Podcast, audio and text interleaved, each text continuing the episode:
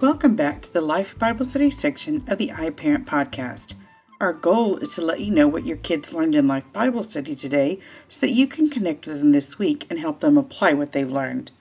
Today's Bible account was about another miracle that Jesus performed. During his ministry, Jesus demonstrated his power and authority through miracles. Leprosy was a feared and horrible disease. Because it is easy to catch, lepers were not allowed in the city and were not allowed to approach others. That is why ten lepers kept their distance and called out to Jesus. Jesus, proving that he was the Messiah, told them to go show the priests. These lepers believed in Jesus' ability to heal. They obeyed Jesus without question when he told them to go to the priest even before they were healed. Leviticus 13 explains how leprosy was handled under Moses' law. The priests were the men who decided whether leprosy was contagious or not. The priests had the power to declare that these men were healed and clean, so these men were respectful, obedient, and trusting. What they weren't was thankful. Only one of the men, when they learned that they were healed, was grateful enough to return and praise Jesus.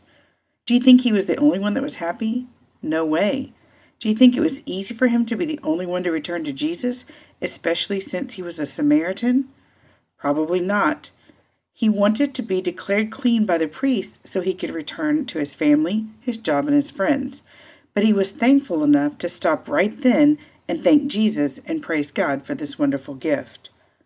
Are we much different than the other lepers? Doesn't God bestow blessings all over us, and yet we complain a lot and aren't grateful for those blessings many times? This week, as Thanksgiving approaches, many people find it easy to be thankful, for a day at least.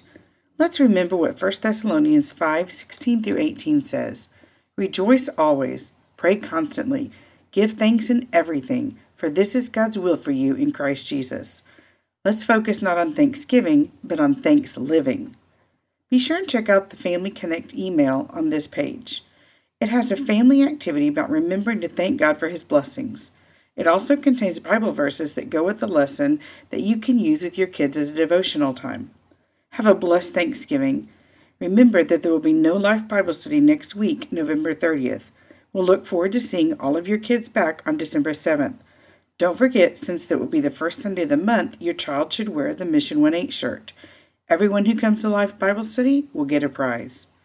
We are praying for you this week as you disciple your children. Know that we're here for you, we love you, and we consider it an honor to serve the families of First Kids.